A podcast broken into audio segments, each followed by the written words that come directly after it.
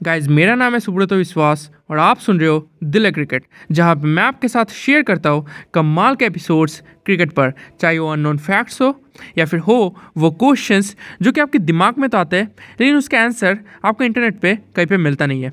और अब वो एपिसोड जिसका आप इंतज़ार कर रहे हैं।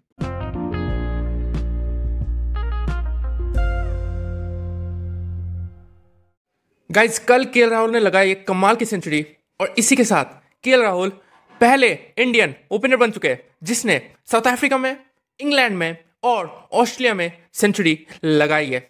जी हाँ first ever Indian opener to hit a century in Australia England and South Africa तो एक बहुत ही बड़ा अचीवमेंट है, बहुत ही बड़ा। ओके इंडियन हिस्ट्री बहुत ही लंबी है इंडियन क्रिकेट हिस्ट्री बहुत ही लंबी है, लेकिन वो पहले ओपनर है, पहले ओपनर जिसने ये काम किया है।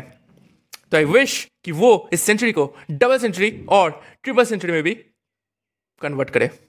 ओके आई होप कि आपको फैक्ट अच्छा लगा होगा। आप सब लगा होगी नेक्स्ट वीडियो में। Thank you